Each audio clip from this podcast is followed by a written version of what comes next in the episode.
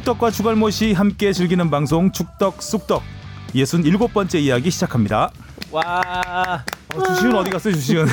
안녕하세요. 주신 주바페입니다. 네, 주시은 아나운서가 지금 오전에 녹음이 녹화가 있는데 좀 늦어져서 저희가 또 일정이 있기 때문에 어쩔 수 없이 가차 없이 제가, 예. 제가 일단 진행을 하고 주시은 아나운서가 중간에 합류를 하면 따끔하게 혼을 내도록 하겠습니다.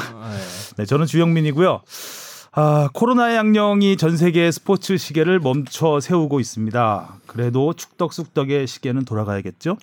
아, 쑥덕거리가 점점 줄고 있는 어려운 상황. 네. 아, 그래도 코로나에 굴하지 않고 쿨하게 가보도록 하겠습니다. 거의 뭐 언어의 주- 마술사예요. 네, 주시은 아나운서는 지금 자리에 없고 주시은 아나운서 자리에는 점심을 못 먹기 때문에 꽈배기와 바나나 맛 우유가 네, 빵과 우유. 네, 외롭게 자리를 지키고 있습니다. 그 옆에 박진영, 박봉 작가 나왔습니다. 네, 이렇게 선배 챙기는 건 후배밖에 없죠. 제가 아, 이거 챙겼습니다. 봉 작가가 사온 거죠? 아, 네, 네, 네. 요 빵은 개인적으로 파리바게트에서 좋아하신다는 그 하다고 하는 게 있더라고요. 그래서 음, 그걸 제가 주준 잘 캐치했다가 뭐 좀 사다 놓으라고 했다면서요? 아, 네, 좀 압박을 줘요. 이게 댓글 아, 카톡으로 진영아 나 오늘 밥 못 먹을 것 같아 라고 하면 아, 네, 알겠습니다.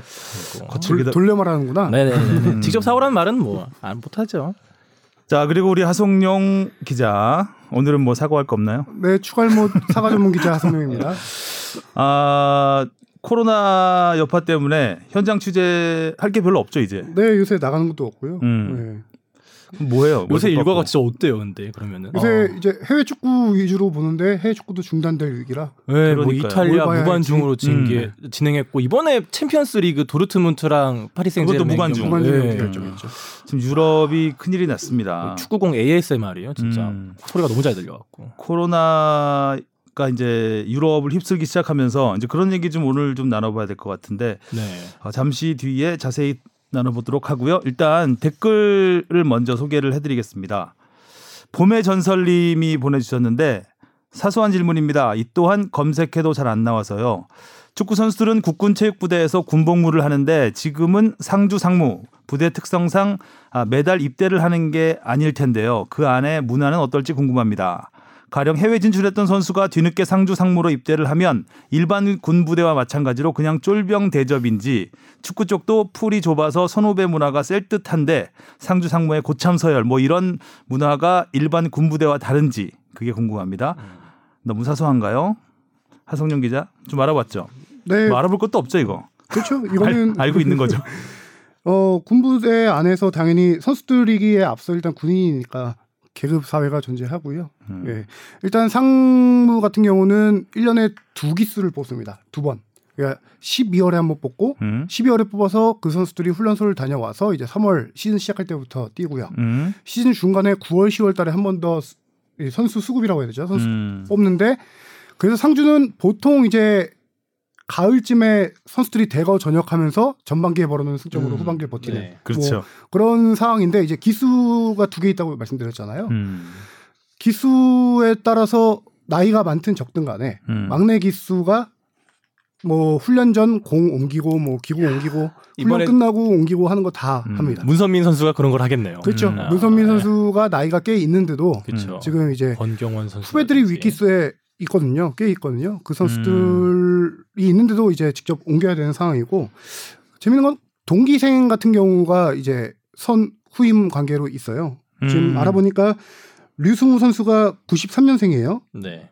근데 이- 입대가 2019년 1월 21일 날 입대했어요. 늦게 했죠. 예. 근데 문창진 선수가 또 동갑인데 동기인데 입대는 2019년 12월 9일 날 했어요. 더 늦게 했네요.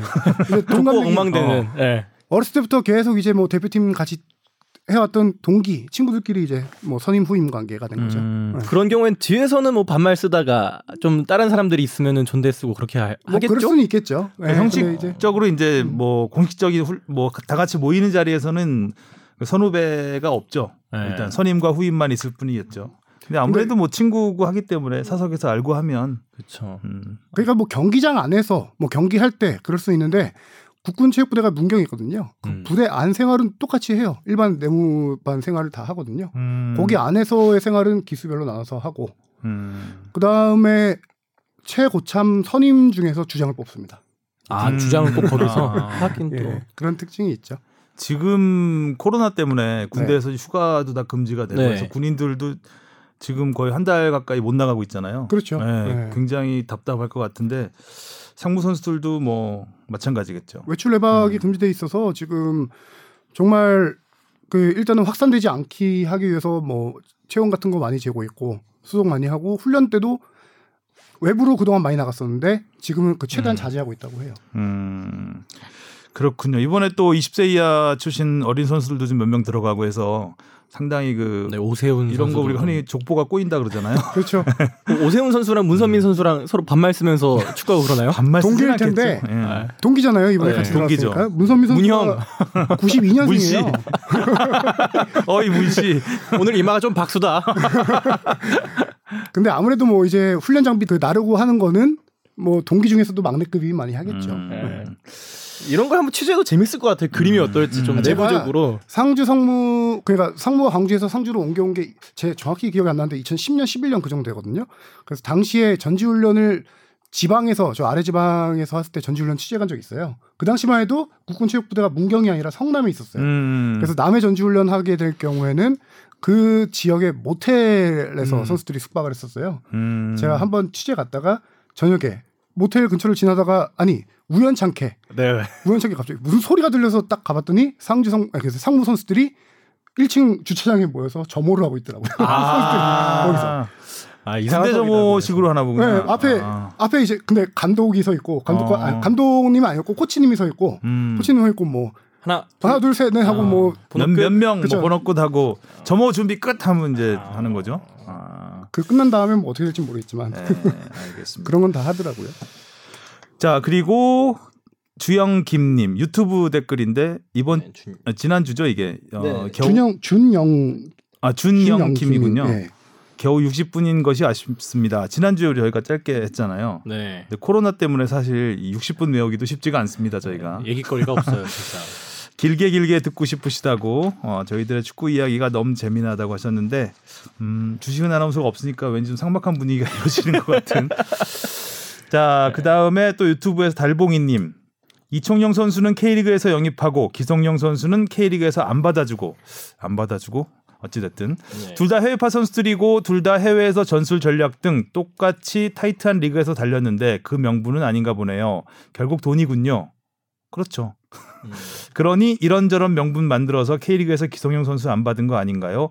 황희찬 선수나 손흥민 선수도 K리그로 돌아온다면 또 명분 만들어서 안 받아들이는 건지요. 뭐 좀 섣부른 네. 네. 명분만 섣부른 예측을 해주셨는데 뭐 기성용 선수는 뭐 서울과의 뭐 기존 계약이 있었고 한국에서 뛰다가 유럽으로 나간 케이스고 황희찬이나 손흥민 선수는 어, 유럽에서부터 시작을 했던 선수들이기 때문에 조금 케이스는 다른 것 같죠. 네.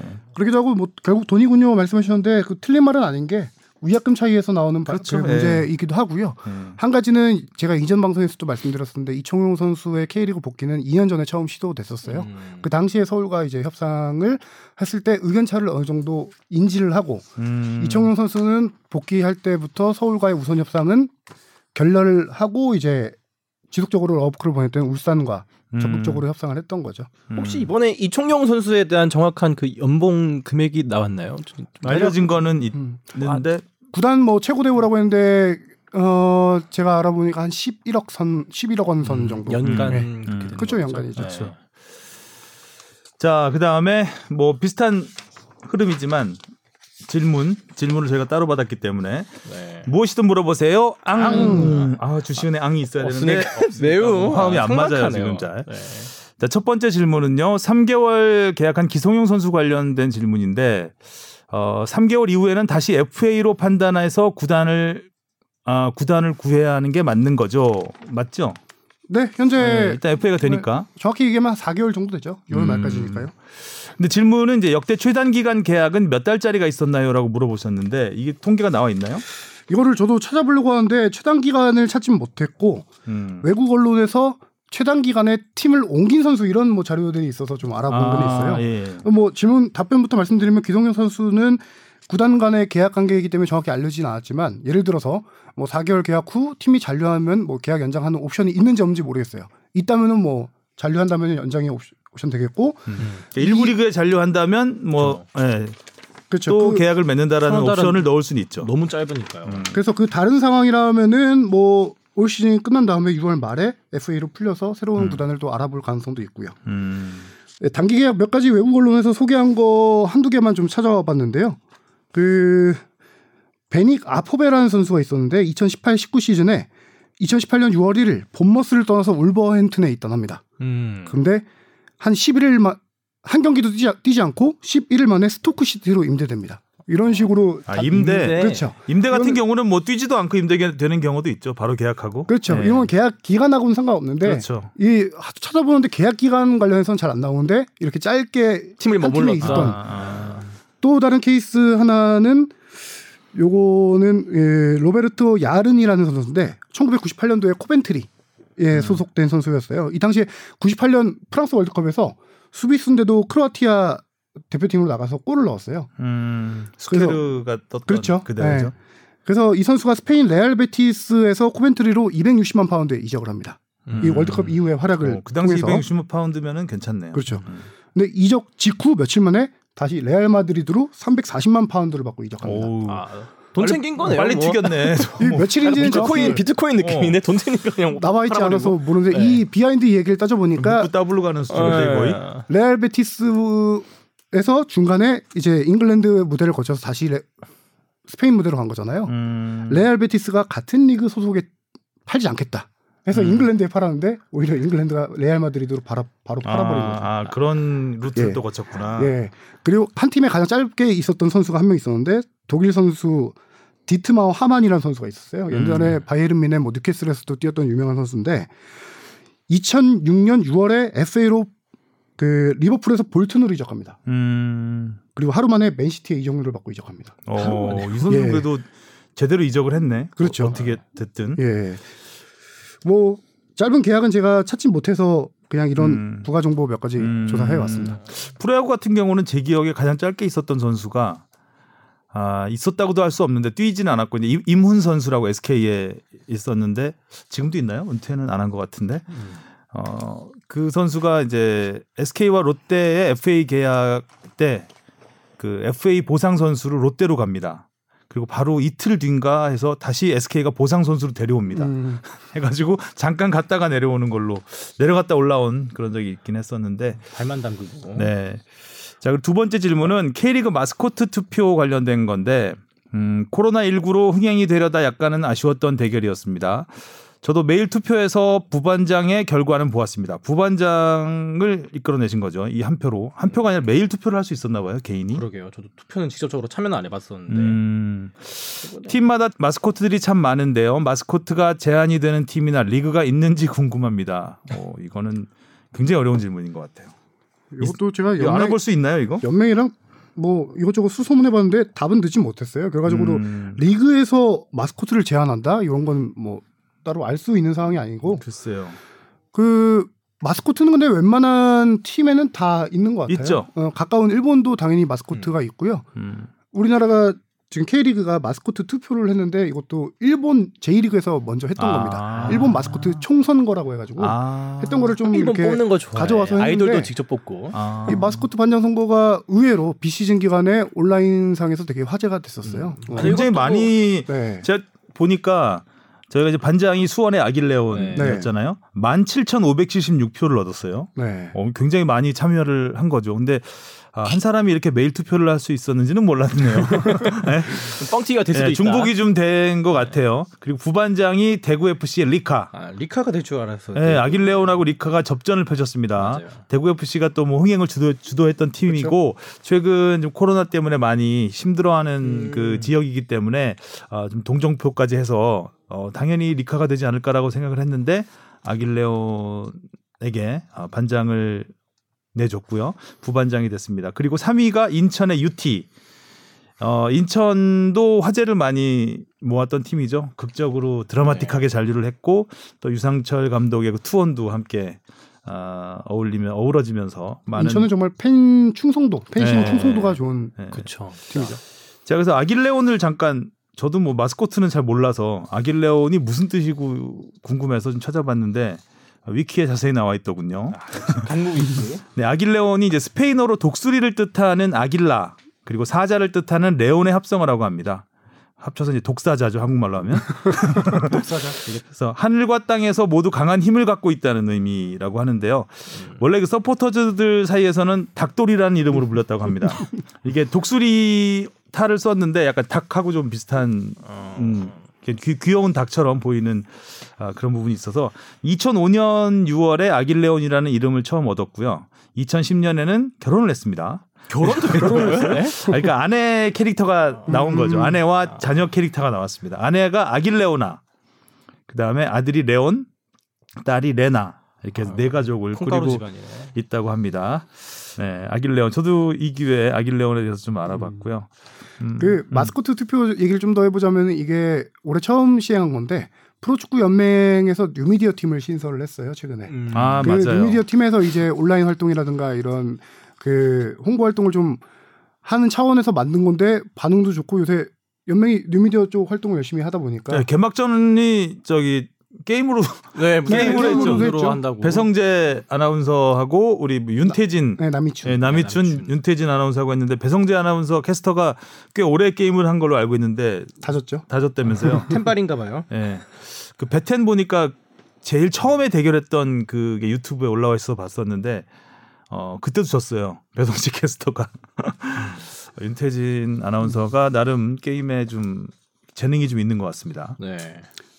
아 그리고 여기 뒷부분에 이제 치어리더와 응원단장이 아, 요즘에 개막을 안 해서 힘들지 않나요라는 비슷한 내용이 있는데 힘들겠죠. 네. 요새 뭐 지금 배구 리그가 완전 중단되긴 했었는데 음. 이제 무관중으로 경기가 또 잠시 동안 치러졌거든요. 음. 그 동안에 이제 빈 관중석에서 아무도 없는 그 팬들과 함께 그러니까 소개도 다 하고 감독적으로 뭐 네. 하는 국민의례 하고 예전에 저희가 지난해 남북 대결 평양에서 하는 무관중 경기 때도 네. 관중이 없는데 장래 아나운서가 그렇죠. 관중이 있는 것처럼 다 했었잖아요. 자리에서 일어나 주십시오. 뭐 이런 내용. 되게 좀 을씨년스러운 분위기도 나고 사실 이제 그런 썰렁하죠. 어떤 이런 팀에서 징계를 내릴 때 무관중 징계를 하잖아요. 진짜 음. 이게 왜 징계인지 알겠더라고요. 선수들도 힘이 안 날 것 같고 그 음. 프로 선수라는 게 의미가 팬이 있고 이렇게 오러오는 관중이 있어야 프로 선수가 되는 건데 그게 없으니까 진짜 참 선수들도 힘들 것 연습 같습니다. 경기 같은 느낌도 들 것 같아서 음. 네. 그래서 그런 경기를 중계로 봐도 신이 별로 안 나는 것 네, 같아요. 좀 네. 네. 그냥 저 시범 경기 보는 것 같아요. 음. 대신 선수들의 대화가 잘 들리더라고요. 호날두는 인터밀란하고 경기할 때 마치 그 관중한테 하이파이브 하는 것처럼 허공에다가 막 하고 그래서 아, 뭐 생쇼하고 어느- 있는. 네, 어, 어떤 신문에서는 관중 있을 땐 노쇼 하더니 관중 없을 때는 생쇼. 한다는 아, 그런 재미 재치 있는 헤드라인도 있었습니다. 자 다음 질문은요 이정찬의 원팀 리더십 책 보유자 요새 완전히 거의 탄력 받았습니다 이분 네. 막 질문이 거의 쏟아지고 또 이정찬 기자 답그 팬인지 모르겠지만 이 책을 읽으신 분답게 어, 길어요 질문이 아, 아, 깁니다. 자, 제가 읽어볼게요. 어, 지금까지 K리그 선수들이 군 생활을 공익 근무 요원으로 하는 경우 선수로서의 공백을 최소화하기 위해서 K3 리그를 뛰면서 선수로서의 생활을 이어갔잖아요. 근데 이번에 2020년에 K리그에 바뀐 규정을 보니 올해부터는 기존에 등록되어 이미 K3 리그를 뛰는 공익 선수를 제외하고 새롭게 공익 선수가 등록할 경우에는 K3 리그를 뛸 수 없고 K4 리그에만 뛸 수 있게 되었더라고요. 그래서 이를 포함해서 2023년 실시하는 통합 승강제와 관련해서 몇 가지 궁금한 점이 생겨서 질문드립니다. 지금까지 서론이었습니다. 자, 질문이 세 개인데 일단 첫 번째는 K3, K4 모두 세미 프로 성격인데 연맹에서 올해부터 K3 리그는 안 되고 K4 리그만 공익 선수가 뛸 수 있게 한 연맹의 특별한 이유나 의도가 있을까요? 그리고 2023년에 K리그에서 1부부터 7부까지 통합 승강제 계획이 실시되면 그럼 그때는 공익 선수는 몇 부 리그부터 뛸 수 있을까요? 지금처럼 세미 프로인 K4부터 뛰게 할까요? 아니면 아마추어 레벨인 K5부터 뛰게 할까요? 어, 총기 이름 얘기하는 것 같아요. 어. 저거 K 뭐시 나오니까. 그러니까요. 음. 하나씩 질문 하나씩 받고 갈까요? 네. 네, 일단은 어, 연맹에서 결정했다라고 하는데 연맹은 아니고요. K3와 K4는 연맹이 아닌. 대한축구협회에서 음. 주최 주관하는 대회라서 음. 이 협회 결정이고요. 그다음에 기존에 이제 공익근무요원, 뭐 사회복무요원도 돼요. 그 공익근무하고 기업체, 좀- 기업체에서, 네, 기업체에서 하는 방산업체나. 뭐 기업체에서 그렇죠. 하는 거. 그런 선수들이 기존에 K3 이런 데서 뛰었었는데 음. 어 왔다. 네, 주시은 아나운서 오늘 무려 30분 넘게 지각을. 네. 아, 그 이거 어떻게 옷차림 좀 보세요. 어디 외부 촬영 갔다 오셨나요? 왜 트레이닝복을 운동하다 네, 왔어요? 운동하는 코너가 있었어가지고 아. 지금 옷도 못 갈아입고 그냥 바로 왔어요. 아. 왠지 이마가 번들번들거리네요. 아, 너무 힘들어요, 저 지금. 아. 그래서 앞부분에 지금 주시은 아나운서 없이 우리가 정말 힘들게 했습니다. 아까 따끔하게 혼내신다면서요? 아니 지금 잘해줘야 될 것 같아요. 왠지 잘해줘야 될것 안쓰러워졌어 또 갑자기. 아, 요즘 주시은 아나운서가 스케줄이 많아요. 아, 아니에요? 음, 정보 브런치도 있고 또 뭐죠? 도너리 스쿨, 도너리 돈- 스쿨. 돈 이제 열심히 벌어야 되니까. 지금 경 나라 경제가 지금 흔들리고 있는데 도너리 스쿨 돈이 아, 지금 쥐꼬리만한 학교 월급으로. 걱정을 하는 게 아니라 스쿨 워, 스쿨 월이 돈 해야 되는 거 아닌가? 이렇게 힘들 때 이제 예. 힘들 때. 힘들 때 도너리. 네. 예. 알겠습니다. 자, 아, 지금 하성룡 네, 기자가 질문 답, 다 끝났죠? 답변을 이제 하다가 넘어갈까요? 답변을 하다 말았어요. 음. 자, 하던 답변 계속해 주시죠. 네. 그래서 말씀하셨다시피 1부에서 7부까지 통합 승강제가 있는데 현재 K3와 K4는 세미 프로 리그입니다. 그래서 향후 디비전 시스템 구축을 위해서는 K리그 2, 2부 리그와 K3 가 이제 승강제를 하게 승강으로. 되잖아요. 음. 그러기 위해서는 격차를 줄이는 게 급선무예요. 2부와 음. 3부. 음. 격차를 줄이기 위해서 어, 클럽 라이센스 규정에서 공익근무요원이나 사회복무요원들의 출전을 3부 리그에 할 수 K3 리그에 할 수 없다라고 라이센스를 새로 만들었어요. 규정을. 음. 그 이유는 K3 리그에 이 사회복무요원이나 공익근무요원들이 있으면은 이 선수들은 연봉 계약이 불가하고요. 평일 음. 훈련을 할 수 없고 경기 출전 불 어떨 때는 좀 불가능하다 이런 제약들이 있어요. 음. 이 제약들이 있으면은 리그 수준이 떨어지지 않겠냐. 음. 이런 제약 때문에 K4에는 허용하되 K3에는 올해부터 허용하지 않겠다. 아, K3의 수준을 높이기, 수준을 높이기 위해서, 위해서. 아, 그런 규정을 둔 거구나. 예. 아, 뚱밥 맛있다. 음. 그리고 이 어, 근데 선수도 수준이 괜찮은 선수들이 많이 가던데 K3에도. 많던데 뭐 예. 팀 자체적으로 이제 훈련도 같이 아, 할 많이 아. 평일 경기에도 신분이 없고 신분이 신분상 아, 신분이 예. 이제 얽매여 있다 보니 그렇죠. 팀하고 함께 할 수 있는 그런 시간들이 적다 많지 보니까 않다. 예. 아. 그리고 뭐 지금처럼 K4도 나중에 뛰게 할까요? 뭐 이렇게 얘기가 질문 이 있었는데 음. 요거는 좀 나중에 2023년 좀 먼 얘기고 음. 어 이거는 병무청과 또 협의가 필요한 사항이라고 해요. 계속. 음. 그래서 아직 선수들의 아직 정해진 건 아니고. 그렇죠. 네, 병무청과 최종 협의를 그렇죠. 뭐 해서 2023년부터 실시를 하게 되면 아직은 네. 여유가 있으니까. 그래서 현 시점에서는 이거에 대해서 정해진 건 없다라는 게 이제 협회 쪽의 설명이었습니다. 자, 두 번째 질문은 주시은 아나운서가 읽어 주시죠. 네. 그리고 올해 실업 축구 성격의 내셔널리그가 해체되고 세미프로 성격의 K3 리그로 흡수됐잖아요. 그럼 기존의 내셔널리그를 관리하던 실업 축구 연맹 직원들은 내셔널리그 해체와 함께 모두 실직자가 된 건가요? 아니면 축구협회나 프로축구 연맹 직원으로 흡수가 됐나요? 궁금합니다. 참 스케일 크셔 이분. 그죠? 네. 어, 직원들의 그 복지 안위까지 생각해. 네. 그러니까요. 어떻게 됐나요?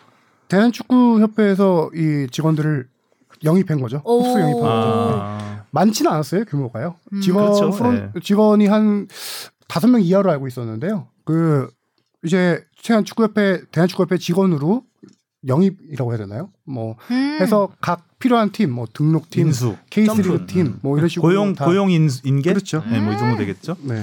협회가 돈 많으니까요. 음, 그렇군요. 네. 자, 세 번째요. 공익근무요원은 돈을 버는 경제 활동을 할 수 없는 걸로 알고 있는데 그럼 지금 K3, K4에서 뛰는 공익 선수들은 모두 무급으로 경기를 뛰는 건가요?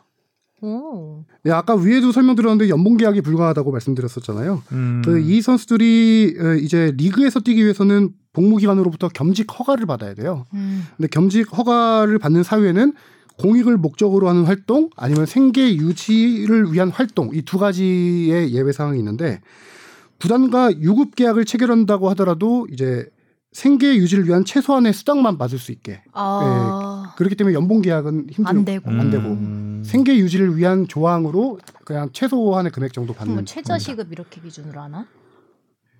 아니죠. 이 선수들은 이제 그그 팀의 어 뭐라고 해야 되나요? 그 그러니까 그 팀에서 뛰긴 뛰지만 그 팀의 전속은 아닌 거죠. 아. 그렇기 때문에 취소시급 이런 게 적용될 리가 아, 없죠. 없고. 알바도 아니니까요. 네. 자, 자, 그리고 다음 씩씩이님. 와 씩씩이님이 또 보내주셨네요. 네. 안녕하세요. 축덕숙덕을 매일매일 기다리는 애청자입니다. 예전 방송을 다시 듣기를 자주 하는데 궁금한 점이 생겨서 질문 남깁니다. 2019년 5월 서울대 수원 슈퍼매치 때 박동진 선수와 홍철 선수의 그 사건이 있었잖아요. 아이고, 볼터치 볼터치. 네. 네. 그때 심판이 VAR을 보았는데 퇴장을 주지 않고 경고를 주었습니다. 맞습니다. 2020년 2월 토트넘 대 첼시 경기에서 로셀소의 반칙이 VAR을 본 후에 퇴장, 경고도 주지 않았습니다. 음흠. 박문성 의원 유튜브에선 퇴장 여부를 판단하기 위해 VAR을 본 후에는 경고를 줄 수 없다고 했는데요. 한국과 외국의 VAR 규정이 다른 건지 아니면 한쪽이 잘못된 건지 궁금합니다. 네. 오. 궁금할 만해요. 저도 그때 네. 박동진 선수 네. 이 사건 있었을 때 궁금해서 한번 우리끼리 얘기한 적이 있었죠. 이게 그 정확히 얘기하면은 규정이 바뀌었습니다. 아, 초창기 VAR 규정을 얘기하자면은 우리가 크게 네 가지의 VAR을 적용할 수 있다라고 했잖아요. 옵사이드 뭐 그다음에 페널티킥, 음. 그다음에 퇴장 판정, 음. 그다음에 그다음에 변경 카드가 선- 잘못된 어, 선, 선수 잘못 변경. 적용될 예. 경우 뭐 이런 크게 네 가지 경우가 음. 있는데 당시만 해도 이제 퇴장을 위한 VAR을 시행할 경우 퇴장 사항이 아니다라고 하면 그냥 어. 경기를 진행을 바로 했었어요. 맞아요. 근데 2019년에 국제 축구 규정을 결정하는 기구가 있어요. 우리가 뭐 아이팝이라고 부르기도 네. 하는데 음. 국제 축구 평의에서 2019년에 이 규정을 일부 수정 수정을 했습니다. 음. 퇴장을 위해 VAR을 했더라도 경고를 줄 수 있다. 경고 사항이면 경고를 줄 수 있다라고 규정을 바꿨어요. 음. 그 바꾼 거에 따라서 이 볼터치 사건에 경고를 받게 된 거죠. 박동진 아. 선수가. 음. 박동진 선수 그 당시 상황을 얘기하자면은 아 홍철 선수가 받았죠. 그렇죠. 네, 네. 홍철 선수가 홍철 선수가 억울하죠. 박동진 선수가 받으면. 네. 킥을 하기 전에 억울하죠. 프리킥을 하기 전에 움직이는 과정에서 그런 파울을 손 모양 그렇게 하지 마시고. 좀 잡고 있는 것 같잖아요. 했었는데 두 손으로 그렇죠. 너무 리얼하잖아요. 우람하네요. 당시에 이제 파울이 지적되고 홍철 선수가 경고를 받고 그 프리킥을 다시 차게 했죠. 그렇죠. 음. 예. 그. 박동희 선수가 파울을 당한 위치가 아니라 그 이전에 원래 프리킥 그렇게 음. 시행했었고 이번에 로셀소 선수가 저기 아스필리쿠에타의 정강이를. 밟았잖아요. 예. 음. 그 같은 경우도 VAR을 했는데 이거는 심판이 파울을 아니 아, 파울을 지적했지만 경고감이 아니라고 판단을 한 것 같아요. 음, 맞아요. 경고는 줄수 이거 있었겠죠. 논란이 됐죠 이 네. 판정이. 맞아요. 뭐 이때 만약에 로셀소가 퇴장을 당하거나 했으면 토트넘은 또 엄청 엄청난 무너졌고 그렇죠. 뭐 램파드도 왜. 레드 카드 안 주냐고 엄청나게 항의를 했었죠. 음. 이게 고의성 여부인데 고의성이 없다고 판단했기 때문에 옐로 카드를 주지 않았을까. 음. 잉글랜드 그러니까 그 규정은 똑같은데 규정은 다르지 않아요. 잉글랜드는 다르게 적용하죠 좀. 왠지 다르게 적용해요. 뭘- 입맛대로 네. 규정 안에 해석을 좀 자, 네, 자, 유롭게 하죠. 논란이 굉장히 많은 리그입니다. 프리미어 리그는. 자 여기까지 질문을 보도록 하겠고요. 질문은 어디로 보내주시면 되나요? 네. 까먹었다. 어디였죠? 까먹었다. 갑자기 생각이 안 까마귀 날아다닌다. 잡아라. F 풋볼에 아, 앱, 나 KB가 자꾸 생각났어요. KB요? KBA 하나는 FB 골뱅이 sbs.co.kr로 많이 보내주세요. 네, 많이 많이 아, 오랜만에 훅 많이 들어가니까 네, 제가 놀라시네요 지금 지금. 운동한 지 5분 업돼 있어요 지금 목소리도. 5분도 채 안 돼가지고 어, 저 톤이- 지금 엄청 씩씩해요. 그러니까 톤이 완전히 어 하늘에 떠 있습니다 지금. 좀 텐션이 너무 좋으셔갖고 네. 좋으셔서. 저 지금 머리가 뜨거워요. 음. 무슨 운동하고 온 거예요? 아, 그러니까 무슨 이렇게 막 이렇게 헛들 헛. 줌바? 아니 누 아, 조심하세요. 중반 위험해서 안 위험해. 되고 네. 그 필라테스 같은 동작을 하고 왔는데 필라테스가 요래요? 아, 가족이 함께 할 수 있는 음. 해가지고 막 서로 발바닥을 마주대고 막 이렇게 하는 거 했는데 너무 힘들었어요. 아. 제가 시범 조교였거든요. 어디에 좋은 거였어요? 시범 뭐 다이어트가? 할줄 안다는 얘기예요? 네 선생님이랑 저랑 파, 선생님 파트너가 돼서 어. 제가 같이 아 했거든요. 대상이 됐다. 네. 아. 어디에 좋냐고요? 네. 허리 뭐 이렇게 다리에 좋죠. 뭐 필라테스는 뭐 다 좋죠. 네. 음, 잘만 하면. 여러분 운동하세요. 음. 자 오늘은 어, 코로나 얘기로부터 시작을 해야 될 것 같습니다. 네. 코로나가 지금 유럽 축구계를 덮치고 있습니다. 이에 앞서서 어, 어제 아시아 축구 연맹에서 발표한 내용들이 좀 있죠. 네. 한국과 중국의 도쿄 올림픽 여자 축구 최종 예선 플레이오프는 6월에 6월 4일과 9일에 열리는 걸로 됐고 남자 축구 카타르 월드컵 아시아 2차 예선 그 투르크메니스탄과 스리랑카가 스리랑카. 있잖아요. 그리고 이제 부- 남북 대결도 있고 이게 3월에서 6월로 밀렸다가 또 다시 미루는 것으로. 음. 근데 그 그러니까 저희가 취재된 바로는 아마 10월이 되지 않을까라는 예상을 합니다. 아. 예, 3월에 열릴 A 매치 두 경기는 9월. 그다음에 6월에 6월에 열릴 거는 열리는 10월. 이렇게 아, 이렇게. 네, 아. 맞아요. 네. 그러면 원래 9월이랑 10월에 열리기로 했었던 A 매치는 계속 이제 밀리는 계속 상황이 밀리는 되는데 아, 그러니까 ABC가 없어지는 거죠. 아니, 그러니까 가 9월, 10월에 원래 열리, 열릴 예정이던 게 최종, 최종. 예선 그 내년으로 가는 거죠. 근데 이제 최종 예선이 그렇죠 내년으로 갈 가능성이 높고 원래 9월에 시작하려던 걸 늦춰서 최종 예선이 내년 3월로 갈 가능성이 있는 거죠. 아니면은 9월, 10월, 11월에 A 매치 있으니까 11월 사이에 조편성을 해서 뭐 할 수도 있고요. 이게 또 음. 벤투 감독님 4년 플랜 짜놨는데 이거 좀 그러니까. 어긋나기 시작해갖고 그래서 아, 최종 예선이 원래대로 하면은 올해 9월에 시작해서 내년 6월 정도에 끝나거든요. 근데 음. 그게 이제 잘 하면은 2021년 말까지도 2022년 초까지도 갈 수도 있는 상황인 거죠. 음. 와 어마어마하다. 일정이 밀리게 된다면.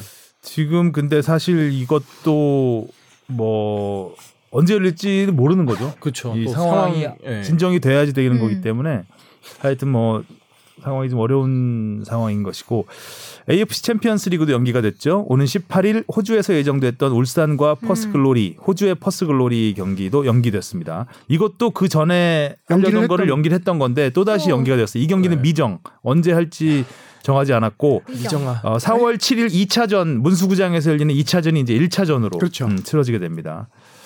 아, 이것도 4월 7일도 사실 장담할 수 없는 상황이긴 하죠. 네, 음. 4월. 음, 또 호주가 또 한국인 입국 금지를 시키는 바람에 또 그렇게 된 것도 있었고요. 그렇죠. 음, 중국 여자 대표팀은 계속 호주에 있다고 하는데 그러면 언제까지 있을 건지 6월까지 있나? 호텔에서 잘 놀고 있을 것 같네요. 음. 아, 중국이 지금 어쨌든 확진자 수가 급속도로 줄고 있기 준다고. 때문에 예. 아마 뭐 돌아갈 수도 있고 뭐 6월이 되면 뭐 홈앤어웨이도 할 수 있을 수도 있고 안정이 된다면 우리나라도 그럴 것 같습니다. 자 일단 유럽 쪽이 이제 코로나 때문에 굉장히 큰일 났어요. 특히 이탈리아가 네, 심해서 지금. 거의 뭐 폭발적이죠. 아예 총리가 이동 제한 조치를 발동했죠. 네, 자기 지역에서 자기 지역을 못 벗어나는 걸로 전국 봉쇄 같은 느낌이 됐어요. 거의 뭐 축구뿐만 아니라 모든 스포츠가 지금 올스탑이에요. 네, 음. 올스탑이에요.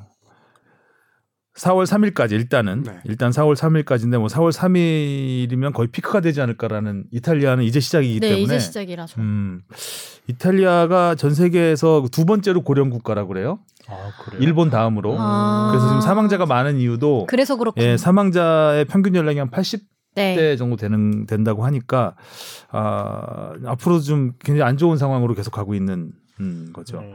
이탈리아가 그 고령자들이 많기 때문에 그런- 예, 그런 또- 의료 체계들은 잘 돼 있대요. 음. 잘돼 있는데 이런 응급 체계에서는 아직 좀 음. 예, 준비가 안 돼 있는 부분이 있어서 그 우리나라는 그래도 빨리빨리 좀 조치를 그래도 하고 있는 편인데 어, 이탈리아는 우리나라와 좀 많이 대비가 되죠. 어, 어, 징조가 일찌감치 나왔는데 대처가 좀좀잘 되지. 않아서 갑자기 지금 폭발적으로 증가하는 처음에는 이제 이탈리아 북부 쪽에서 시작이 돼서 북부 지역만 뭐 무관중하고 그러다가 이제 지금 전국적으로 확산, 확산이 됐고 지금 계속 북쪽으로 가다 보면 이제 프랑스라든가 뭐그 독일은 아직 없는 것 같긴 한데 아니, 독일, 스페인도 오나요? 지금 확진자가 아. 나오- 나온대요. 그러니까 그게 좀 점점 알프스 산맥을 넘어가면서 이제 그러면 거의 막 문이 열리는 거잖아요. 그렇죠. 음. 하여튼 좀안 좋은 상황이 계속되고 있고 오늘 이제 프리미어리그 이제 어쨌든 세계 최고 리그라고 하는 프리미어리그가 지금 가장 지금 떨고 있어요. 어쨌든 이제 섬나라기 때문에 아, 영향을 지금 가장 덜 받고 있다라고 할 수 있는데 그래도 이제 여- 영국에서도 계속 생기고는 네. 있거든요. 그래서 프리미어리그에서는 일단 BBC에서 오늘 쓴 기사가 저 기획 기사가 하나 있었는데 프리미어리그의 앞날은 뭐 이런 비슷한 오. 제목 코로나가 다가오는데 코- 프리미어리그의 앞날은 어떻게 될까 하면서 네. 약간 예측과 아, 뭐 취재를 통해서 어, 쓴 기사는 제가 좀 간단히 정리를 해드리면 일단 프리미어리그 입장은 일단은 정상 진행입니다. 음. 만약에 코로나 위기가 확산되면 무관중으로 강행합니다. 음. 중단은 없다예요. 일단 중단 입장은 없다. 네, 중단은 없다. 그 이유는 빈틈이 없습니다 지금. 이- 아. 잉글랜드가 잉글랜드 대회가 특히 많잖아요. 네. 컵 대회 두 개나 있고. 그래서 일정을 보니까 리그가 5월 17일에 폐막이 됩니다. 폐막이 되는데 그 사이에 딱 주중에 비는 날이 이틀 있어요. 그 비워둔 날이. 근데 그 날이 뭐냐면 FA컵 FA 컵? 준결승과 결승전 진출 팀의 일정을 그러니까 리그 일정을 미뤄야 되잖아요. 그 음. FA컵 음. 결승과 준결승 올라가면 그래서 그 팀들의 경기를 할 수 있는 이틀이 비어 있는 거예요. 아. 그러니까 사실상 비어 있는 날이 없는 없는 거죠. 없는 네. 거네. 그래서 5월 17일에 리그가 끝나면 정상적으로 끝나면 FA컵이 다음 주인 23일에 결승전을 치르고요. 그 다음 주에 챔피언스리그 결승전이 있습니다. 그리고 아 12일 뒤에 유로 2022 개막을 합니다. 그러니까 빈틈이 없는 거예요. 그러니까 만약에 이게 무관중으로 하지 않고 만약 경기를 미룬다. 이러다 난리 나겠다. 그러면 이제 리그가 끝나지 못하는 상황이 된다는 거죠. 경기를 몇 개 없애버려야 되죠. 예. 그냥 차라리. 근데 없앨 수도 없죠. 사실 그렇죠. 홈앤더웨이 네. 어웨이기 그렇죠. 때문에 불공평해. 예, 이거는 뭐 그러니까 농구라든가 이런 구기 그 실내 구기 종목들은 라운드를 하나 없애면 되거든요. 근데 이 경우는 이제 이게 쉽지가 않습니다. 야구처럼 더블 헤더를 할 수도 없고. 그러니까요. 하루에 두 경기. 음. 날 그럼 진짜 난리 나겠다. 그래서 이제 이렇게 되면 리그를 마치지 못하게 되면 엄청난 일이 벌어지죠. 뭐 이제 승강에도 문제가 생기고 음. 챔피언스리그 티켓에도 문제가 그럼요. 생기고 쭉쭉 문제 예, 생기는 계속해서 거죠. 문제가 생겨서 지금 굉장히 프리미어리그를 떨고 있는 상황. 그리고 BBC에서 취재한 내용은 그 예측은 무관중 경기가 되면 손실은 얼마나 될까라는 음, 거에 대해서 문제죠. 그래서 이제 뭐 경기당 입장 일단 무관중이면 경기당 입장 수익은 없잖아요. 이제 못 보는 거잖아요. 맨날 만석인데. 근데 수익이 이제 천차만별이죠 팀마다. 네. 근데 가장 많은 팀 중에 하나는 맨체스터 유나이티드의 예를 들었는데 경기당 입장 수익이 400만 파운드, 우리 돈 63억 원이랍니다. 경기당. 어마어마하네요. 예. 그러니까 한 경기를 안 치르면 63억, 63억. 63억이 날아가는 아. 거죠. 예. 아, 근데 이제 중계권료가 또 있잖아요. 음. 중계권료, 그러니까 중계권자한테 만약에 그 경기를 못 치르게 되면 중계가 없어질 수 없어진 일이 생기니까 그거에 대비해서는 각 구단별로 보험을 들어놨대요. 음. 아, 그래서 그거는 중계권료에 대한. 손실은 음. 없을 것이다. 음. 라는 얘기고 또 하나 이제 문제적인 기가 뭐냐면 그 프리미어 리그는 다 유료거든요. 네. 유료라서 그 경기장에서 보지 않으면 TV로 보려면은 그 자기가 유료를 신청하거나 집에서 아니면 그 펍에 가야죠. 펍에서 그 영국 가면 이제 펍에 써 있어요. 유로 스포츠를 한다. 음. 어, 써 있으면 거기 이제 펍에 모여서 직관 다 같이 보이는 직관. 보는 거죠. 네. 근데 만약에 무관중 경기가 되면 경기는 봐야 될 거 아니에요. 그럼 어디로 가겠습니까? 펍으로 펍. 가죠. 음. 그럼 어, 펍이 바글바글 하죠. 어, 안 되는데 지금. 그러면 무관중의 의미가 없어지는 거잖아요. 음. 아. 그거 또 사람들을 모이게 하는 거잖아요. 그렇기 때문에 이렇게 유료화를 유지할 수가 없을 것이다라는 예측을 한 거죠 BBC에서는. 공짜로 풀어야 된다. 그러니까 무관중의 잠깐이라도? 예, 무관중을 하는 이유는 사람들한테 감염을 막기 위해서인데 펍에 어마어마한 사람들이 모이게 모이면. 되면 또 감염 우려가 생기는 거니. 국가에서 이거는 보전을 하든 어떻게든 하든 음. 무료화를 시켜서 집에서 보게 해야 된다. 음. 가입을 하지 않더라도. 음. 약간 마스크 사러 모이는 것처럼 축구가 그렇게 되네요. 그래서 그런 굉장히 혼란이 일어날 수 있을 것이다라는 무료화하면은 유료로 본 구매한 사람은 또 환불해줘요. 환불해 줘야죠. 야, 일 네. 너무 크다. 그래서 추가 경정이 불가피하다. 추가 경쟁이 불가피하다. 추가 경정 예산이. 추경. 예. 그리고 또 하나 이제 재밌는 예측을 한 건데 아, 30년을 기다린 리버풀이 우승이 확정되는 순간 네, 순간 그 관중이 아무도 없어. 관중 없는 건 없는 건데 그 팬들의 열기를 어떻게 차단할 것이냐. 그러면서 예전에 이제 마스크 아, 쓰고 나오고 길거리 나오고 막 예전에 맨체스터 유나이티드가 한 18년 만인가 뭐 이렇게 우승을 90년대 네. 예, 우승을 한 적이 있었대요. 근데 그때 관중석뿐만 아니라 경기장 주변에 이제 거의 뭐 맨체스터 팬들이 어마어마하게 몰렸다는 거죠. 음. 어마어마하게 몰려서 거의 그 난리가 났었대요. 막 사고도 나고. 음. 근데 그런 지금 물론 이제 코로나가 확산되면 그렇게까지 될지는 모르겠지만 만약에 무관중을 한다고 하면 그 경기장 안은 막을 수 있지만 경기장 할 거예요? 밖에서 사람들이 나와서 쏟아져 예. 쏟아져 나오는 건 어떻게 막을 것이냐. 봉쇄. 예, 그런 것. 이제 특히 또 영국이 워낙 그 축구 열기가 그쵸. 뛰어난 나라기 때문에 코로나를 잊을 수도 있어요. 리버풀이 네. 우승을 하는 순간. 그렇다면 이제 그이 난리를 어떻게 수습을 할 것이냐라는 거에 대한 이제 예측을 하는 기사가 있었습니다. 코로나 빨리 사라졌으면 좋겠다. 진짜, 그러니까요. 진짜 아. 신물 나요 진짜. 뭐 우리나라도 일단은 뭐 대구 쪽에서 어느 정도 이제 증가세가 멈춰 가기 때문에 물론 그래도 언제 다시 뭐 커질지 네. 모르겠지만 아, 좀 이제 조금씩 가라앉고 있잖아요. 기대를 해봐야죠. 아, 근데 예상한 거지만 축구 좀 가니까 축구를 위해서 추경을 있다라는 할 생각이 수 있죠. 드네요. 네. 진짜. 아니 거의 영국에서 가장 큰 사업 중에 하나 아니에요? 축구면은 네, 하죠. 네. 왠지 추경, 축영 추경, 축영 축구를 예산을 위해서 예, 해야 될할 수도 것 있을 것. 같은. 아 그래서 이제 프리미어리그 얘기했으니까 또 프리미어리그 최근에 있었던 경기 얘기로 넘어가 보죠. 네. 네. 토트넘이 난리가 났습니다. 토트넘이 이제 벌리와 1대1로 비기면서 다섯 경기 무승. 우승. 손흥민 이후에 다섯 경기 무승이죠. 네. 이제 8위까지 떨어졌습니다. 야. 4위 첼시와는 승점 7점 차. 점점 멀어지고 있습니다. 점점 또 오늘 또 부상 소식 전해졌죠? 베르바인, 네. 아, 베르베인. 베르베인으로 베- 하기로 했나요? 아, 베르베인. 아주 베르베인이 베르흐 베르베인이 또 부상을 당했어요. 시즌 아웃이라고 하더라고요. 오 시즌 아웃이요? 뭐 살짝 뭐 발목 삐었다고 심하다, 하길래 토트넘. 뭐 그래도 그러니까 손흥민 선수하고 비슷한 것 같아요. 경기는 끝까지 다 뛰었어요. 뛰었어요. 다 네. 뛰고 나중에 어 발목이 삐었네 음. 이렇게 된 거죠. 근데 그게 심상치 않네. 시즌 음. 끝나네 어떡- 이렇게 어떡하지? 되는. 이쯤 되면 무리뉴 혹사 논란 나올 만한데요. 음. 부상 선수를 계속 풀타임 다 뛰게 하는. 그러니까 아 근데 뭐 선수들이. 예, 선수들이 뛰겠다고 한 상황이고. 네. 그러니까는 뭐 옥사 논란까지는 아니겠지만 여하튼 토트넘이 이래저래 악재가 겹치고 있습니다. 또 지난번 벌리와 1대1로 비긴 경기에서 네. 그 벌리의 골이 핸드볼 비디오 판독 논란이 좀 있- 있었잖아요. 음, 크로스를 그러니까 하는 순간에 산체스 맞고 공이 튀면서 크로스하는 선수에 맞았죠 팔에 분명히 맞았는데 그게 이제 넘어가면서 물론 바로 슈팅으로 이어지진 않았지만 수비수 맞고 나온 거를 넣으면서 이게 일반적이면은 이건 핸드볼이죠. 핸드볼 아니에요? 네, 핸드볼이 선언돼야 맞는 건데 이제 잉글랜드는 또 또 다르게 아, 적용하니까 다르 잉글랜드 자기들- VAR은 정말 독특해요. 음, 음. 법이 다른가? 골이랑 직접적인 뭐 관련이 없었다고 없었다. 보는 것 같긴 한데 음. 좀 애매하긴 하죠. 어, 토트넘이 이번 주 내일 모레죠. 라이프치히와 챔피언스리그 2차전이 있고 그다음에 주말에 맨체스터 유나이티드. 요즘 공포의 맨유 아니겠습니까? 네. 아, 맨유가 맨체스터 유나이티드가 네. 아, 또 토트넘하고 붙는데 음, 이런 이런 좋은 타이밍은 아니네요. 네, 토트넘에게. 무슨- 그러니까요. 좀 안 좋은 악재가 계속 쌓이고 있습니다. 무리뉴는 이제 대놓고 선수 혼내기 시작했고요. 은돈벨레, 어 이제 험블 끝났나 보다. 험불 아 아니에요 덤불이에요. 이제. 계속해서 지금 음, 꼬이고 있습니다. 여하튼 케인은 뭐 부상을 빨리 뭐 털어내고 있다고 하는데 응, 또 맨유 간다는 돌아온다고. 얘기도 있고 어. 정말 음. 팀이 어수선한 것 같아요. 그러니까 이제 지금 이 상황이면 토트넘이 챔피언스리그 하기가 어렵잖아요. 네. 네. 어, FA컵을 우승하지 않는다면 음. 지금 자력으로 4위 안에 들어서 FA컵 떨어지죠. FA컵 떨어지죠. 네, 아, 그렇죠. 네, 떨어지죠. 그렇죠. 맞아요. 아 맞죠. 어, 그럼 게 이제 없네, 남은 4위 안에 게 들어야. 되는데 네. 음, 첼시하고는 승점 7점 차고 맨유하고도 지금 맨유한테도 맨유가 지금 5위까지 올라갔잖아요.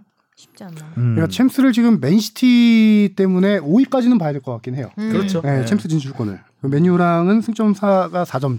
현재 45점 대 41점. 자, 챔스는 뭐 고사하고 유로파도 못 가면은 그 이후에 토트넘은 어떻게 될지 좀 상상이 안 갑니다. 정말- 케인은 나가려고 할 것 같고 진짜. 그렇죠. 챔스를 못 가게 되는 것도 큰 타격인데 유로파까지 못 나간다면은 정말 그 재정적인 문제가 커질 거예요. 네. 챔스 나가면은 중계권료 뭐 출전 수당해서 들어온 돈이 어마어마하거든요. 그걸로 이제 새로운 선수들을 영입하고 음. 다시 좋은 성적을 내고 이 선수단 구조가 챔스리그 주저하는 이 빅클럽들의 선수단 구조인데 그거보다 조금 낮은 돈을 좀 덜 벌게 되는 유로파, 유로파. 리그 그거라도 나가야 되는데 지금 그것도 위험하다는 거죠. 그럼 그렇죠. 토트넘이 내년 시즌에 이 선수들을 잡을 수 없다는 거죠. 없을 가능성이 높아지는 거죠. 그러니까 해리케인, 그러니까 해리케인 손흥민 선수도 마찬가지겠지만 네. 이렇게 스타 플레이어들은 챔피언스리그에서 뛰지 못하는 그 팀에서 떠나고 싶어 하거든요. 그러니까 챔피언스리그를 뛰고 뛰고 싶어 하거든요. 그렇기 때문에 아, 그런 식으로 많이 연쇄 이동이 일어나긴 하는데 음. 그렇게 되면 해리케인은 거의 1순위다 라는 얘기도 탐내는 있고 팀도 워낙 많고. 음, 손흥민 선수도 지금 한참 주가가 올라가고 있는 상황이기 때문에 네. 거의 최고 몸값을 받고 이적할 수 있는 이 적기라고 보고 있거든요. 음. 음, 마지막 몸값 정점을 찍을 수 있는 그렇기 때문에 토트넘 입장에서 이종료를 많이 준다면 음, 쉽지 않네. 손흥민을 보낼 수도 있, 손흥민이 뭐 딴 팀을 갈 수도 있다라는 얘기도 있고요. 자, 그래서 이번에는 이제 맨체스터 유나이티드의 상승세를 좀 알아볼 텐데 네. 네. 맨시티한테 이번 시즌에 세 번을 이겼습니다. 야. 컵 대회까지 포함해서 더블을 네. 리그에서 더블을 네. 리그에서 둘 다 이겼고 home and away 이겼고 또 원정에서 열린 컵 대회에서 이겼습니다. 오 원정에서요. 음. 근데 이제 그, 그 경기는 저 결승전이었죠. home and away로 했던. 그래서 맨시티 그러니까 맨유가 맨시티한테 3대 0으로 졌는데 1차전에서 2차전에서 1대 0으로 이겼지만 음. 아, 맨시티한테 음. 예, 우승컵을 내줬던. 맞죠? 리그컵 얘기하시는 거예요? 리그컵. 네. 예, 맞습니다. 그래서 어쨌든 세 번을 이겼고 음, 이제 4위 첼시와 승점 3점 차. 음. 아, 오.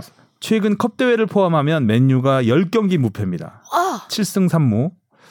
어, 이 그러니까 맨유가 맨시티를 상대로 더블을 한 거, home away 리그 경기를 다 이긴 게 퍼거슨 감독 퇴임 이후 퍼거슨 감독 체제 이후에 10년 만입니다. 오, 그러니까 어떻게 보면 맨유 입장에서는 솔샤르가 초반에 욕은 좀 많이 먹었지만 지금은 지금 사실 뭐 래시, 또 래시. 래시포드도 네. 부상 상태고 팀 전력이 뭐 100%는 아니라고 할수 있는 상황에서 어찌 됐든 퍼거슨의 향수를 불러일으키는 예전의 그 영광을 음. 다시 떠올리게 하는 그런 성적을 거두고 있다는 거예요. 기세가 좋네요. 무엇보다 그 2월 그 이번에 영입한 페르난데스가 정말 잘해주면서 2월 맨유 최우수 선수로도 뽑혔고 음. 어, 이번 경기에도 도움을 한 개 기록했잖아요. 정말 센스 있는 프리킥 상황에서 톡 찍어 올려서 마시알의 첫 번째 골을 돕는. 페르난데스는 또 그 맨시티 과르디올라 감독이 막 작전 지시할 때 쉿!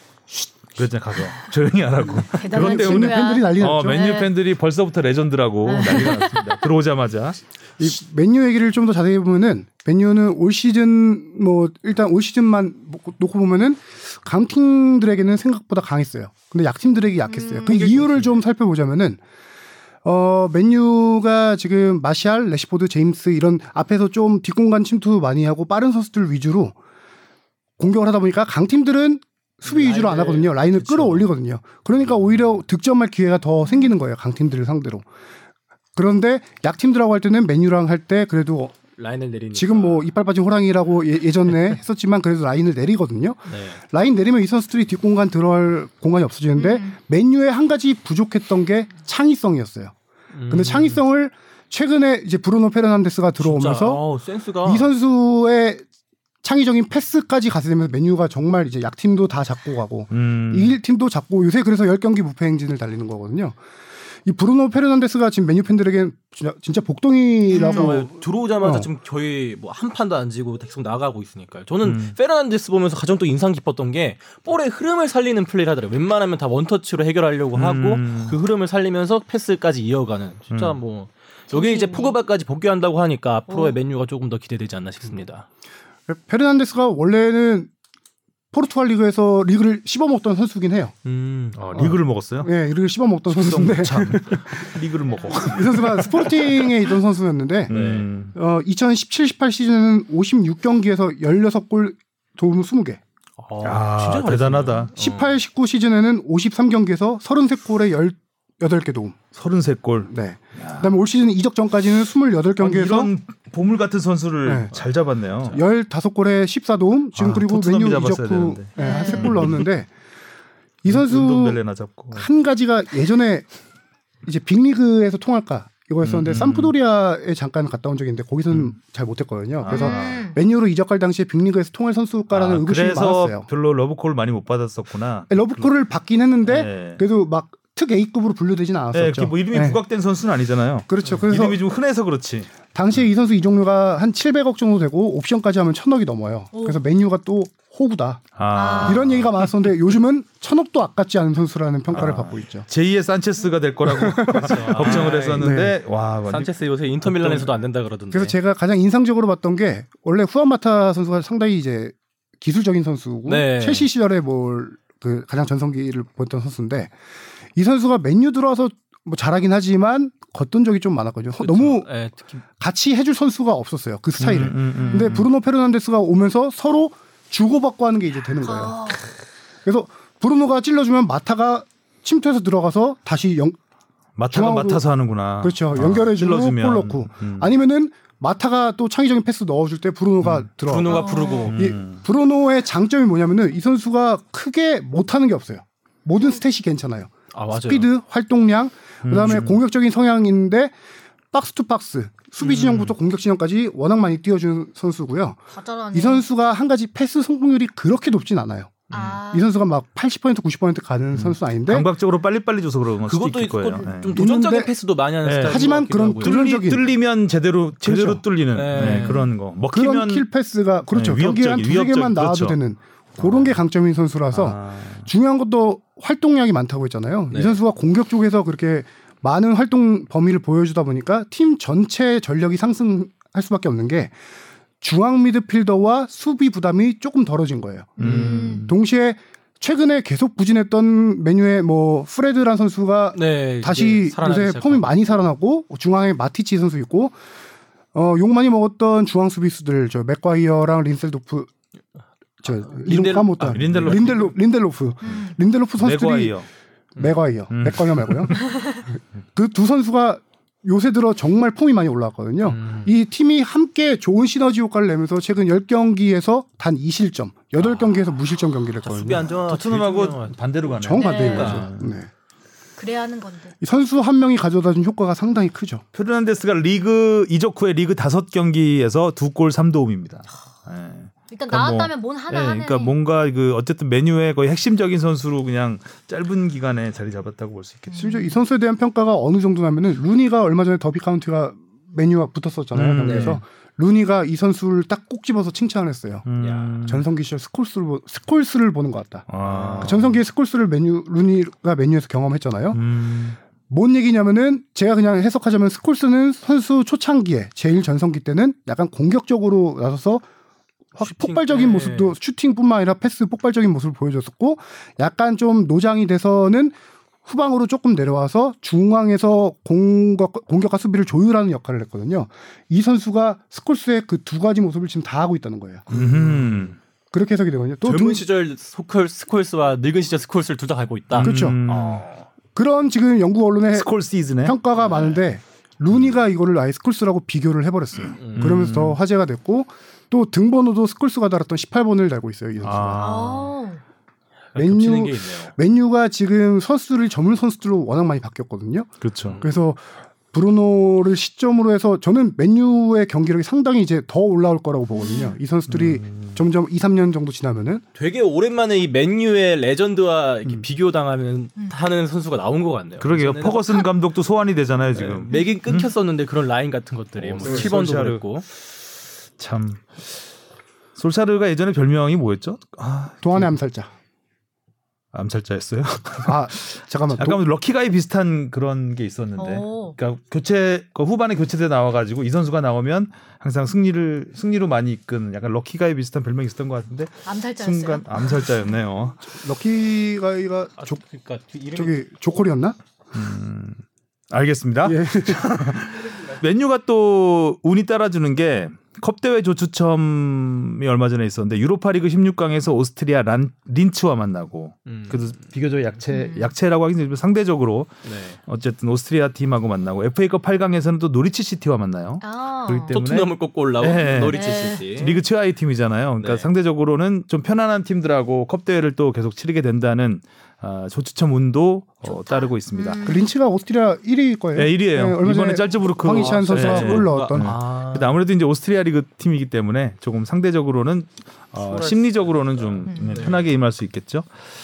반면에 이제 맨시티의 과르디올라 감독은 1군 감독 데뷔 이후에 최다인 7패째를 당했습니다. 음. 그리고 한 시즌 한 팀에 한 3패 팀에? 네, 한 그러니까 맨유한테 세 번 졌잖아요. 네. 한 팀에 세 번 진 게 처음이래요. 어이구 자존심 상하겠다. 과르디올라가. 예. 그리고 또 에데르송 골키퍼가 참 어이없는 골들을 내줬잖아요. 네. 거기에 부진, 또 데브라이너의 부상 고민. 데브라이너. 맨시티는 거기에 또 이제 그 UEFA의 징계, 이, 그 거의 아, 굉장히 꼬이고 있는 네. 맨시티였습니다. 데브라 위너의 부재가 크죠. 지금 음. 돌아올 것 같긴 한데 음, 맨유전에서 특히 확 드러났죠, 그게. 그러니까 winner가 없으니까 맨치지. 자, loser가 돼가고 있는. 네. 아, 맨시티 어떡하냐. 그렇습니다.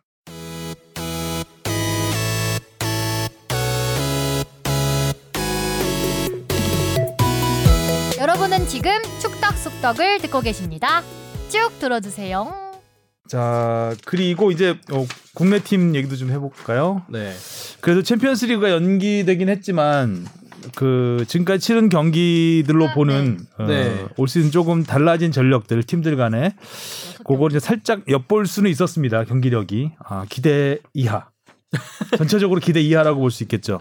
진짜 그렇죠. 음. 네. 지금 승리를 거둔 팀이 서울밖에 없습니다. 서울. 네. 네. 플레이오프 거쳐서 올라온 서울밖에 없는 상황. 어허이. 어허 이거 어떡 하려고 그러나 또 광탈? 어 진짜 끔찍하다. 지난 시즌에 8강에 아무 팀이 들지도 못해갖고 음. 그것 때문에 많이 상심을 했었거든요. 음. 이번에도 이 지금의 경기력을 봤을 때는 크게 기대하기는 어려울 것 그러면 같아요. 팬들이 많이 화가 날 것 같아요. 화가 날 것 같죠. 아. 네. 저도요.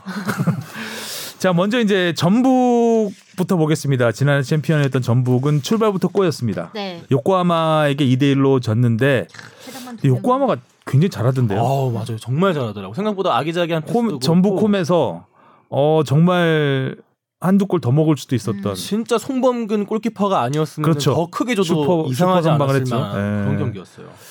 제가 볼 때 요코하마가 잘했는데 전북이 전북도 못했어요. 아 그러니까 음. 너무 왼쪽이 이- 특히 일본의 그 제리가 그 누구죠? 조그만- 예. 득점왕이었던 낙가가와. 낙가- 예, 낙가가와. 낙가가와. 어, 와. 그냥 오. 사실 김진수 선수가 그래도 국가대표 수비수인데 아, 스피드가 너무, 너무 좋던데 이 쉽게 선수. 그냥 왼쪽 라인이 무너져 버리더라고요.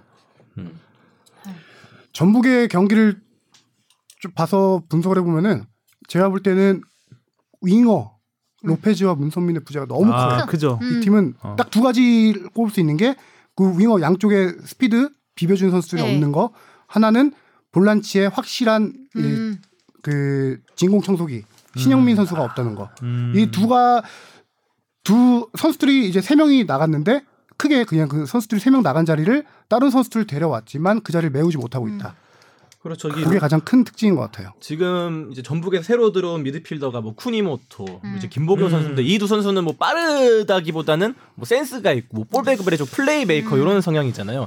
아마 그런 성향의 다른 지점이 조금 아직 전북의 색깔에 녹아들고 있지는 못한지 않나 뭐 그런 생각이. 김보경 선수는 어떻게 봐요? 그냥 김보경 쿠니모토 선수는 어 이번에 라인업 보면은 쿠니모토가 중앙에도 섰었고 왼쪽에 섰었고요. 김보경은 중앙에 섰는데 이 두 선수가 다 중앙 지향적인 선수들이에요. 음. 측면보다는. 음. 근데 지금 측면에 쓸 선수가 전북에서 이승기 아니면은 저 한교원 이런 음. 선수들인데 어.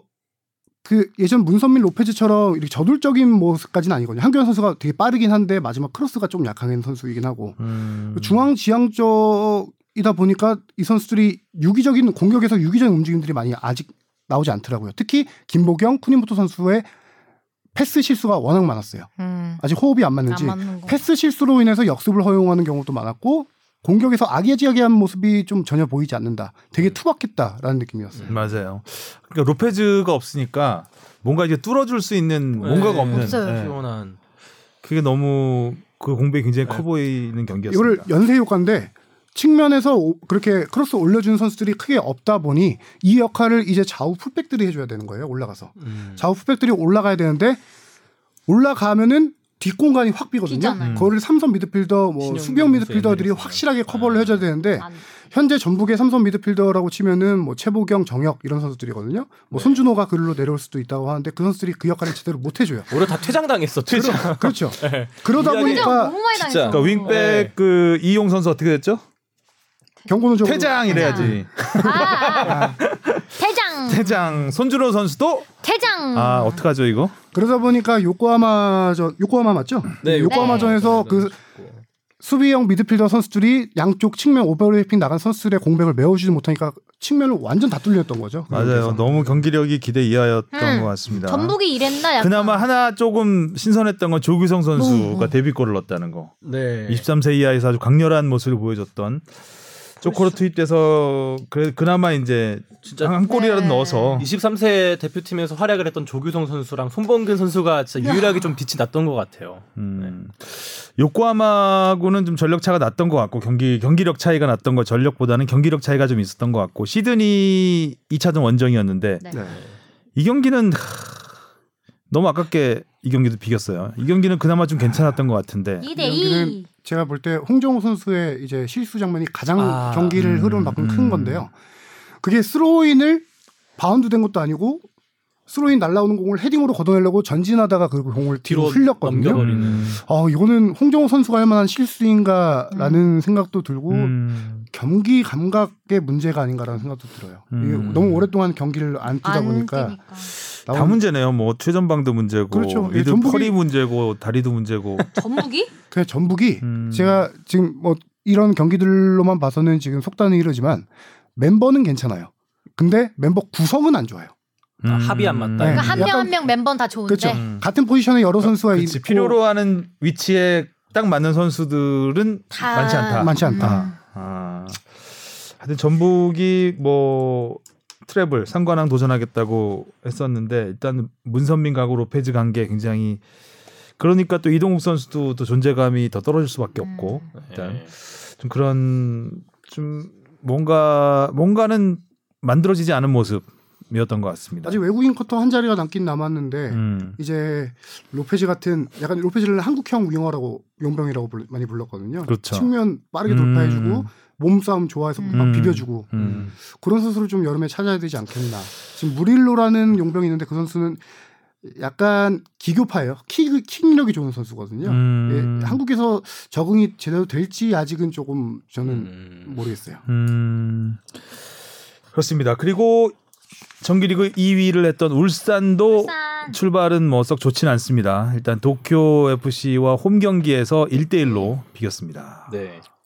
이상하게 뭐 자책골로 골을 넣은 게 아니면 예, 그러니까. 팀에서 뭐 전북도 그랬고 우리, 선, 울산도 우리 선수들 예, 이름이 잘 보이지 않아. 만들어서 넣은 네. 골이 없어요. 네, 뭐 퇴장 쪽에 좀 보이고. 퇴장 쪽이 너무 많이 보이는 거 아닙니까? 그러니까요.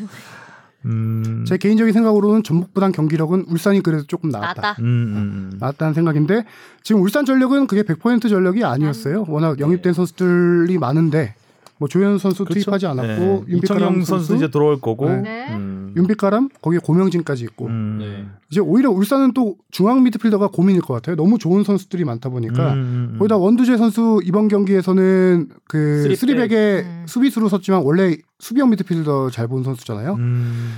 그 울산은 중앙 수비수가 지금 double squad예요. 완벽하게. 네, 불투이스, 불투이스. 정승현, 아, 윤영선. 김기희 이렇게 네 명이거든요.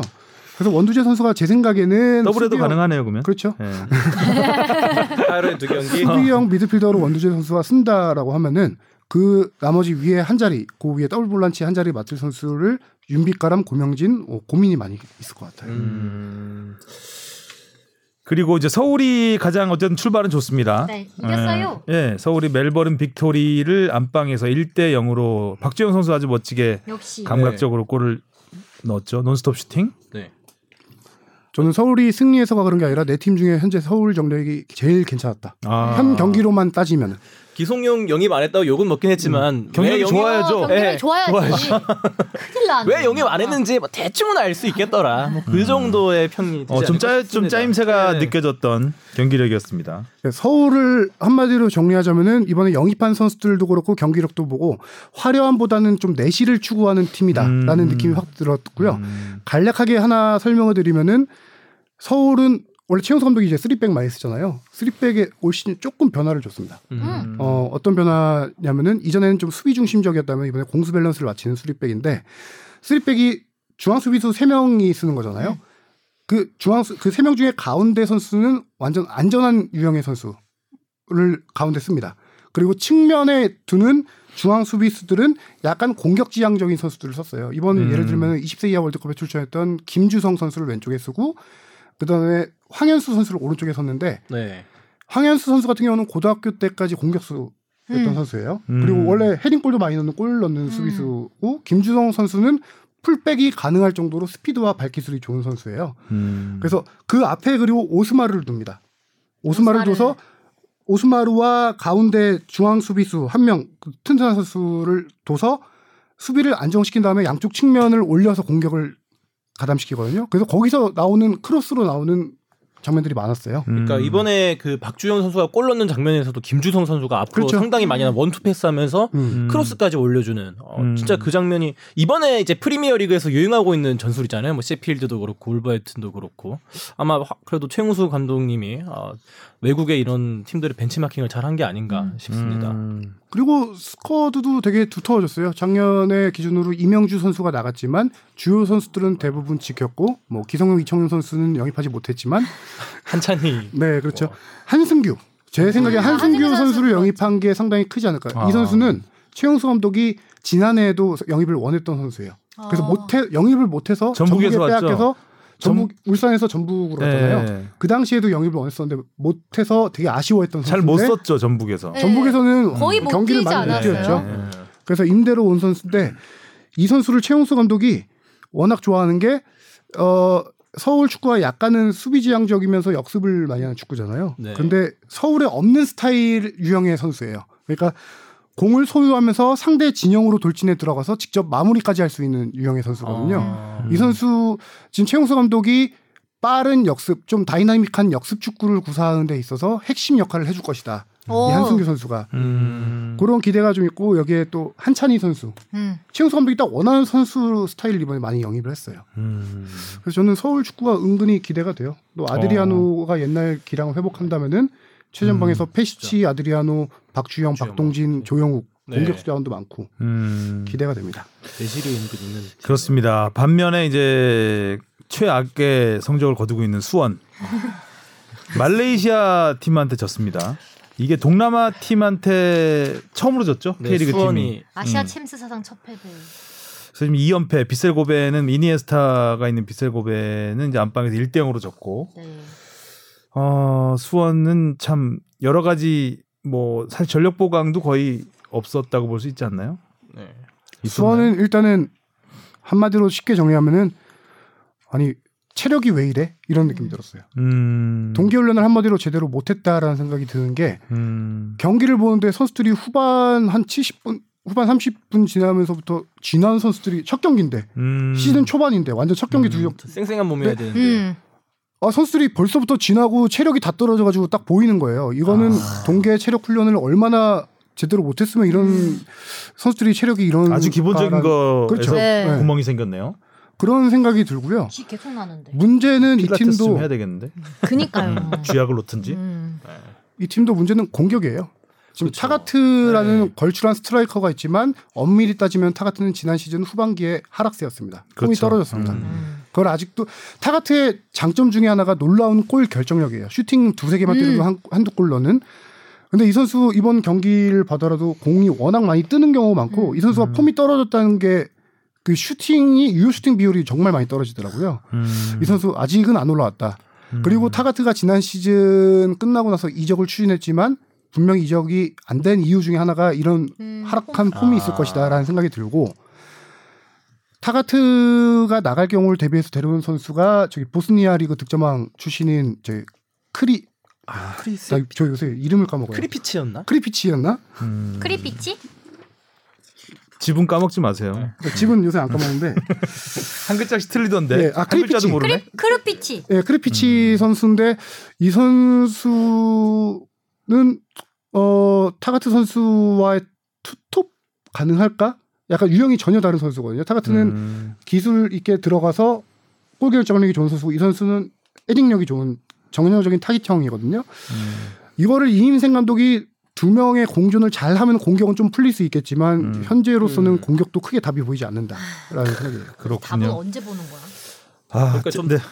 답을 언제 보는 거야 해서 떠오르는 말인데 이게 음. 참 문제점이 작년이랑 계속 맴돈다는 느낌이 들어요. 뭐 음. 울산은 왜 이렇게 라인을 내냐, 수원은 언제까지 타가트 한 명한테 이 공격을 몰빵시킬 거냐 이런 오랜 기간 보였던 문제점을 해결하지 못하는 거에 있어서 좀 아쉬움이 큰 것 같습니다. 그리고 수원 팬들에게 희망 한 가지 드리면은 새로 영입한 캐나다 국가대표 수비수 아, 헨리, 헨리. 선수. 어, 이 선수 괜찮은 선수더라고요. 음. 실수는 뭐 간혹 보이긴 했었는데 physical이 워낙 좋아서 네. 그걸로 뭐 좀 어느 정도 예, 보완이 가능하죠. K리그가 이제 개막 이 언제쯤 뭐 기약이 없다 보니까 저희가 이제 챔피언스리그 한두 경기 한 거 가지고 좀 털어봤습니다. 그래서 뭐, 전망을 해봤죠? 예, 이거는 뭐 이제 맛배기에 불과하니까 앞으로 뭐 충분히 만회할 수 있는 기간은 많고 뭐 수원은 지금부터 체력 훈련하면 돼요. 언제 개막할지 모르기 때문에 어, 늦지 않았습니다. 네. 지금부터 필라테스 하시고요. 네. 운동장 좀 도시고. 그리고 제가 본 게 한두 경기뿐이었기 때문에 네. 틀린 것 내용도 많이 그렇죠. 시즌 시작 때면은 는 나중에 사과할 걸 예상하고 예측하기 때문에 아니기 감출 걸 수도 있어요. 네. 일, 굳이 아무튼 저희가 워낙 K리그 상대 축덕 습덕거리가 없다 보니까 네. 이제 그 지난- 뇌피셜을 돌리는 네. 거죠. 네. 수원이 리그 우승하면 제가 정식 사과드리겠습니다. 일단 성룡 기자의 예측으로 보면은 네. 이제 서울이 1위, 서울이 2위. 울산이 2위, 이위, 전북 3위, 삼위, 수원이- 수원은 이제 살짝 네. 모르겠어요. 수원은 알겠습니다. 뭐 저희가 조금 바꿀게요. 어. 울산이 1위. 울산이 오, 오, 울산이 울산이 1위. 오. 네. 아 이거 K리그 정규 순위까지 갑니까? 아, 저는 아니, 당연히 뭐 울산 전북에다가 이제 서울이 괜찮다라는 음. 정도로 아. 우승까지 뭐 울산이 힘들지만 가장 탄탄하다. 네. 음. 아, 알겠습니다. 오히려 멤버 구성으로 봤을 때는 음. 울산이 더 탄탄해 보인다. 알겠습니다. 자. 일단 뭐 한 경기밖에 보진 않았지만 하성룡 기자가 너무 확실하게 얘기를 해서 사과를 할 것 같습니다. 제가 봤을 때. 하성현 선배 오피셜. 아니 제가 얘기했잖아요. 수원이 우승할 경우 사과한다. 절대 못한다는 생각을 갖고 계시는 거 같네요. 네, 알겠습니다. 오늘도 뭐 거리가 많지 않은 상황에서 또 주시은 아. 아. 나운서가 늦게 오는 상황에서도 저희가 이거는 제 탓이 아니에요. 알겠습니다. 앞으로도 아, 앞으로 종종 이렇게 몸이 건조하게 주시은 아나운서 없이 시작할 수도 있겠는데요. 아니요, 제가 말씀드릴게요 그 팀에. 음, 알겠습니다. 오늘도 수고하셨고요. 다음 주에도 저희가 어떻게든 60분 이상 채울 거리를 찾아서 오겠습니다. 수고하셨습니다. 고생하셨습니다.